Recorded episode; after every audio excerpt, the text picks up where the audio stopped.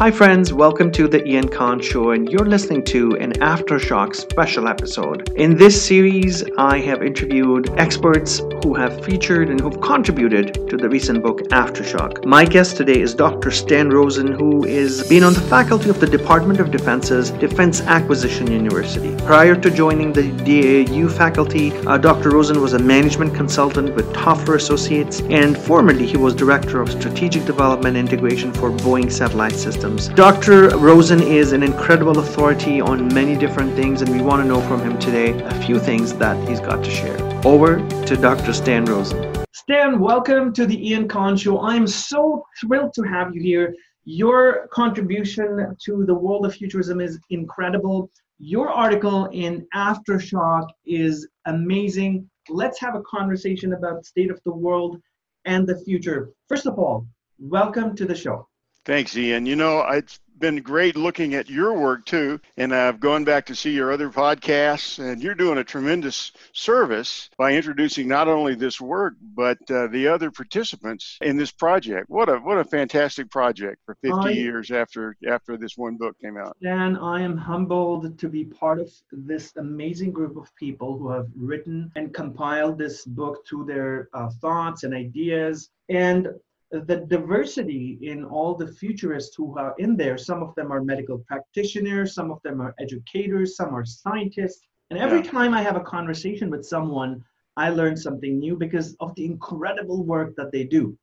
Well, you know, the first thing that came to my mind was the jacket cover says the world's foremost futurists. Yes. And uh, I don't consider myself a futurist. If anything, if anything, I'm a practitioner. So you've seen you've seen the, the, the range of participants here. I've only sampled a few of them, and uh, look forward to uh, both looking at your podcast and reading the rest of the material. As I told John, I only got the book uh, few days ago and uh, been looking into it. And uh, I think there is a is a very wide range of perspectives that generated from this cultural change that the book signified. You know, uh, gave us kind of license to go out and think differently about change and to start communicating about change. And so from my perspective, one of the ways to frame this is that uh, it's not just about the future.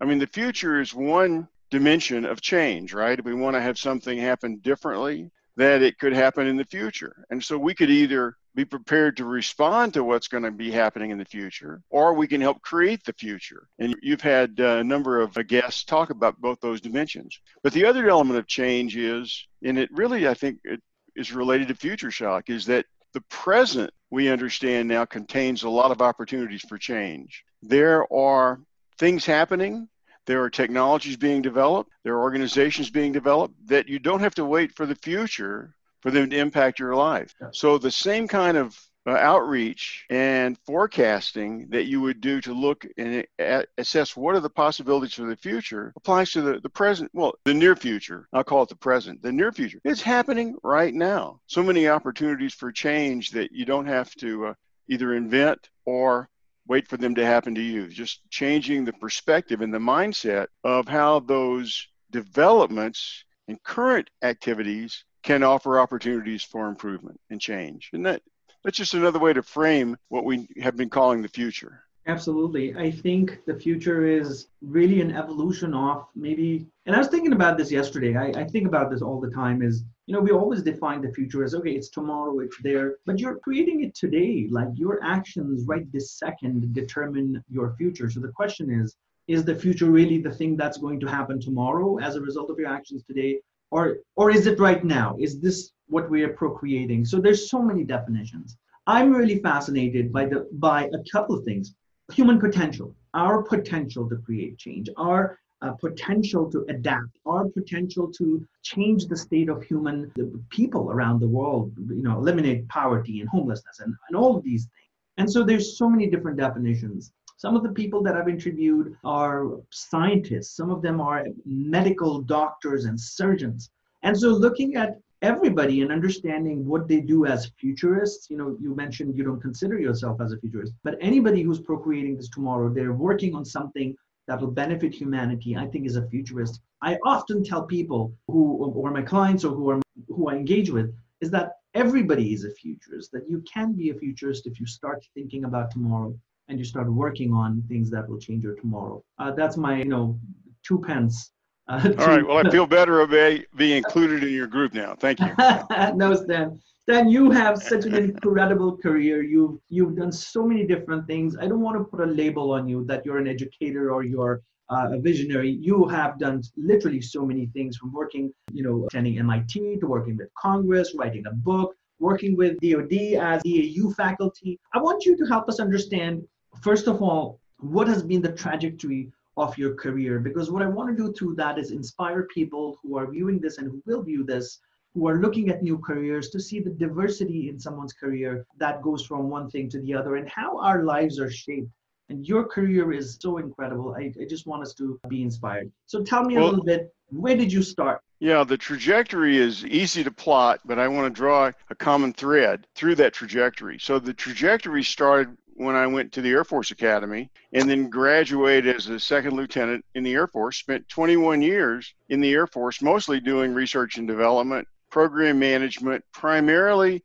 in what was emerging at the time as the military space program. And of course, when in those days the military didn't know anything about space. Now, not only is the military totally dependent on space, but we now have a new service called the Space Force as of a few months ago. So, been a lot of changes through that, and I participated in that along the way. And then when I left the military and went into industry, I was at Hughes Aircraft and at Boeing after Boeing bought my part of Hughes, which was the Hughes Space and Communications Company. And we did both military, other government like NASA, and commercial space activity. So the commercialization of space was another thread that pulled into that. Then when I retired from Boeing, became a consultant with Toffler Associates, we then had the opportunity to go back and help those organizations that I'd worked with and a number of others in doing the kind of things that Toffler does best. And after Toffler, I consulted on my own for a little while. And then, as you said, joined the Defense Acquisition University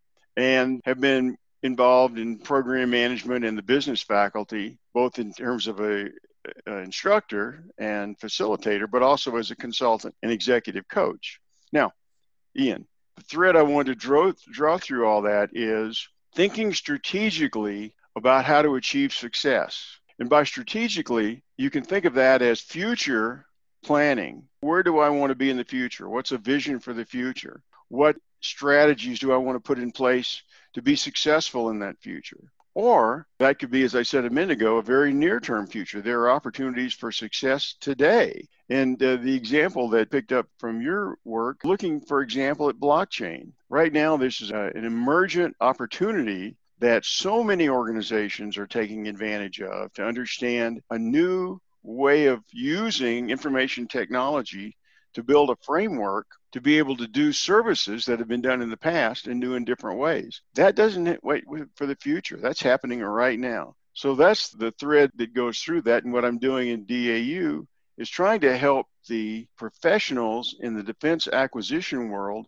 understand how to define success, do the kind of scanning of opportunities and threats and what's really happening in the context of strengths and weaknesses, the old SWOT format, if you will, but then develop strategies and implement those strategies to be successful. So that's the common denominator through that. Along the way, I, I did want to mention that, that that common denominator kind of manifests itself in an organization I helped start some years ago called it's, it's called the Association for Strategic Planning, which uh, strategic planning was in vogue 70s and 80s kind of fell out of vogue. Organizations went away. By the time the 90s came around, uh, we wanted to start it again. So in Southern California, we created group for strategic planning. It became then a California organization, a national organization, and now it's a global organization. Thinking strategically about how to achieve success.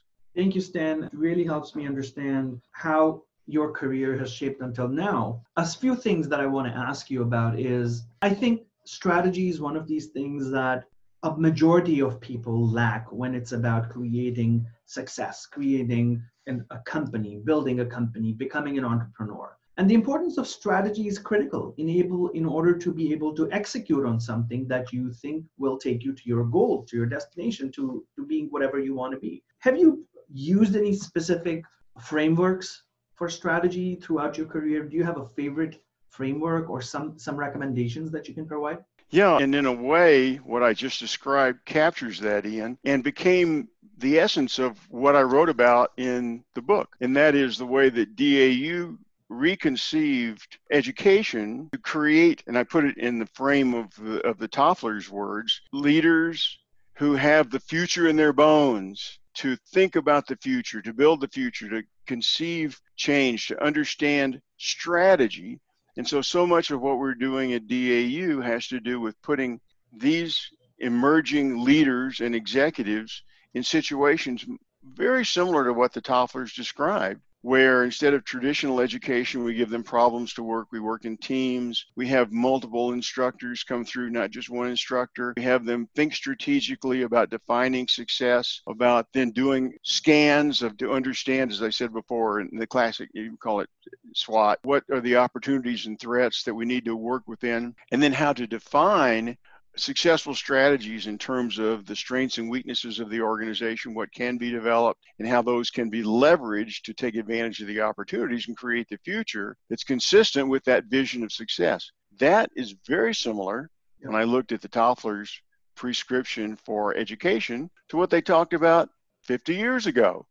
And so seeing how DAU had been successful and been recognized as successful in using that and, and other similar frameworks that the Tofflers recommended was a natural way for me to comment on where Future Shock has gone now. By the way, I also in the article talked about something that you are very familiar with, and that is the Millennium Project. And that the Millennium Project was created and has recommended a variety of approaches to education and to tackling current problems in a future context using many of those same methodologies.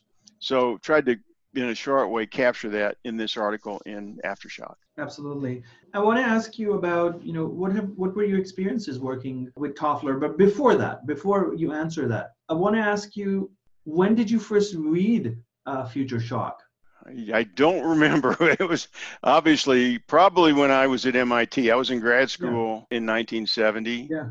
And so my guess it was during that time. Yeah. So Alvin and uh, Heidi put together future shock and you know it it definitely was very futuristic. I mean 50 years ago the book is is is 50 years is a long time given how much change occurs right now in the world in two years or five years right? They say that we uh, all, all the data generated in the world today is equivalent to that that humanity has generated over 100 years and we're do- doubling our data and all of those things. So for for alvin to foresee and understand the impact of change happening on the world. 50 years ago it's incredible. I'm i'm floored by by that. And so different futurists that i've been speaking with and different experts have a different take on it. Some love it some have some are critical. Some said oh he missed something and some say well he got it bang on he got it right. What are your thoughts on what he foresaw 50 years ago? And how the world is today do you see it being different or in kind of in align with what he what he said. So let me answer that question with a question, if I could, because I want to take advantage of the short time that we have to make this into a sure. true dialogue. Sure. The title of your article in the book was The Toffler's Secret to Unlocking Human Potential, right? What do you think was the Toffler's secret to unlocking human potential? And I noticed in, in your article you talk about the, the seven axioms, which are very powerful.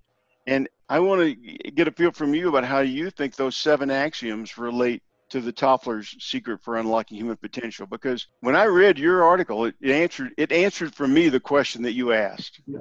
So a great question. Thanks, Dan. I think beyond what Toffler wrote as this futuristic world, this mega trends and things that'll shape our lives and so on, I think beneath that, Toffler was also trying to give us a message of how to adapt to this world, how to be successful in this world, how to change our state in order to survive and thrive in this world that is so futuristic and full of change. And so the seven axioms literally are for me they are the foundation of what i do and in my work and the framework that i have called future readiness score. And i have a few different things that are part of my work. They make sense to me when it comes to changing our state when it comes to adapting to change when it comes to creating a better future and those are for me completely maps on what toffler wrote in his books and his works And what every futurist talks about, right, in today's date and age, or they've talked about in the past, is how do we change the future? And for me, it's those seven things.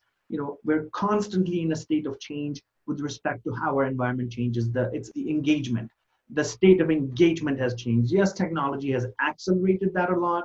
Social media has exponentially changed that a lot but that rate of engagement has always been changing because of different things that are happening in our world. Our relationships have changed with people. The way we communicate is constantly changing. Uh, and the other points whether it's you know people uh, the changing generations i mean generations have always changed. There's always been multiple generations. So there's nothing new right now. If we have millennials and the post millennial generation it's always been happening. But did we recognize that these generations had different needs different ways of thinking maybe we have much more focus on that right now collaboration and execution being the last one, which is really, yes, we know all of these things are happening, but people who actually execute on these strategies, ideas, and plans that they make are actually the ones who adapt to change the best way possible. And so that's kind of what I wrote about was, you know, the, the secret to, to what Toffler said, uh, the secret to Future Shock and Toffler's uh, work as well. Those were my thoughts. So thank you, thank you, Ian. And that really helped me understand what you wrote for unlocking human potential later.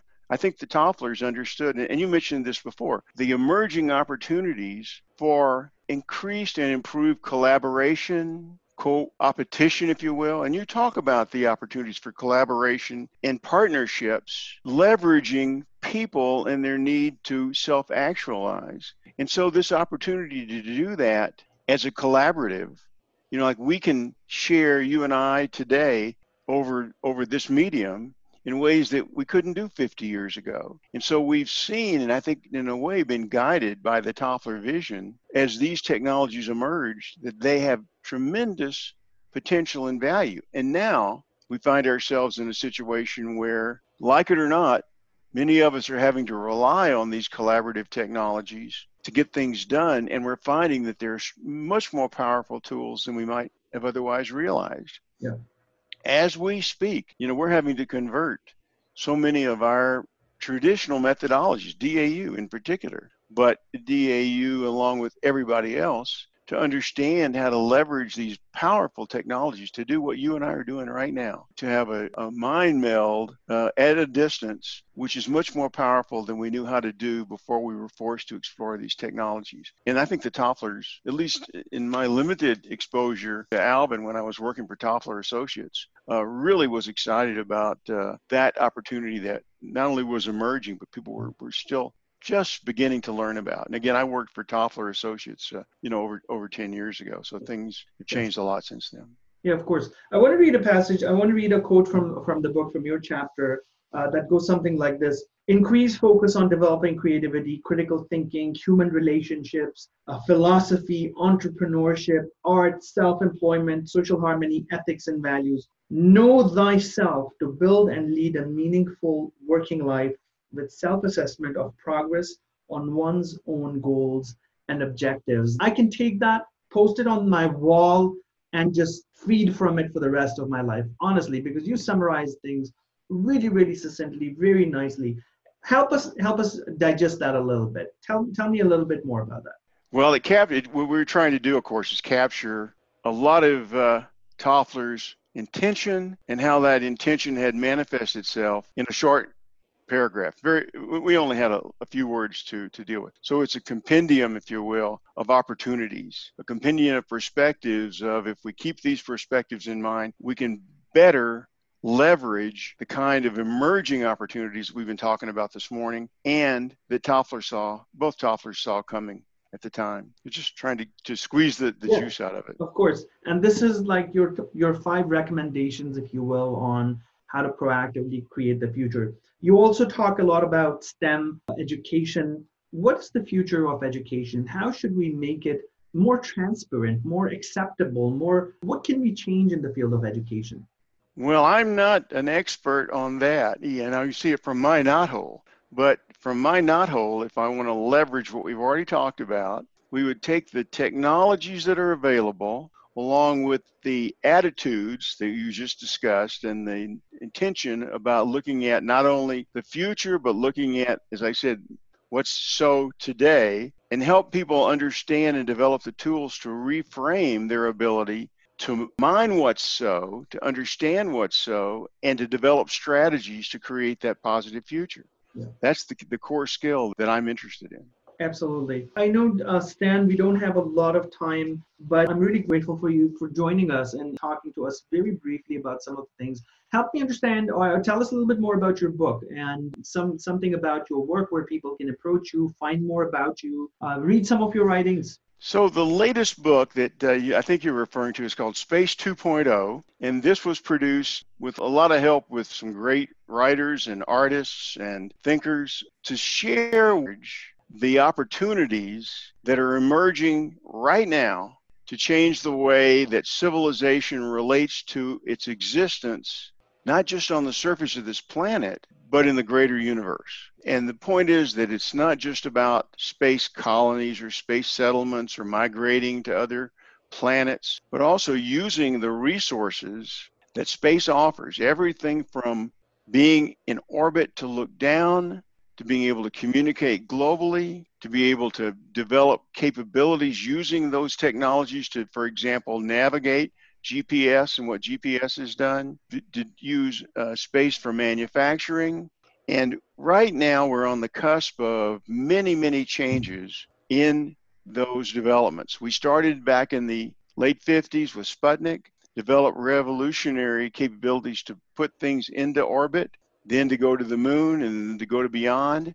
Then we learned how to put people in space. We've had the International Space Station. All the framework is there. And now you're seeing the private sector get much more involved in putting private money into developing businesses and other capabilities for cut, both both government customers and private customers to expand civilization. So Space 2.0 is looking at what's happening right now in terms of that revolutionary change and its opportunities for new careers, new investments, new policies, new international cooperation as a new framework for changing the way we think about human civilization. In a way, hopefully, it was written in a way that's not just for the space club or for the people that already understand that, which there are a lot of books about that, but can be, it was written so it could be a gift for your teenage son or a gift from your for your seven year old or give it to dad so he understands what's going on. Written for a, a, very general audience by a very talented team on behalf of the national space society. That's what this latest book is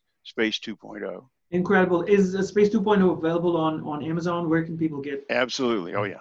Okay. All, all the normal outlets. Perfect. Perfect Stan, I really appreciate your time. I know we're over our, our time, but I really do appreciate it. I hope we're able to continue this dialogue at, a, at a, another time. But in the meanwhile, I want everybody to grab a copy of Aftershock from Amazon and wherever else they, they buy books. This is the, the best read that I have had in, in many, many, many years. And I really recommend everyone uh, buying a copy, read your content and your thoughts in it, and, and, uh, and really be inspired. Stan, thank you so much. You take care, and we'll continue this dialogue another time. We definitely will, Ian, and thanks so much for allowing me to participate in your in your podcast. My pleasure. Thank you so much, Dan. You take care. Thank you. Take care.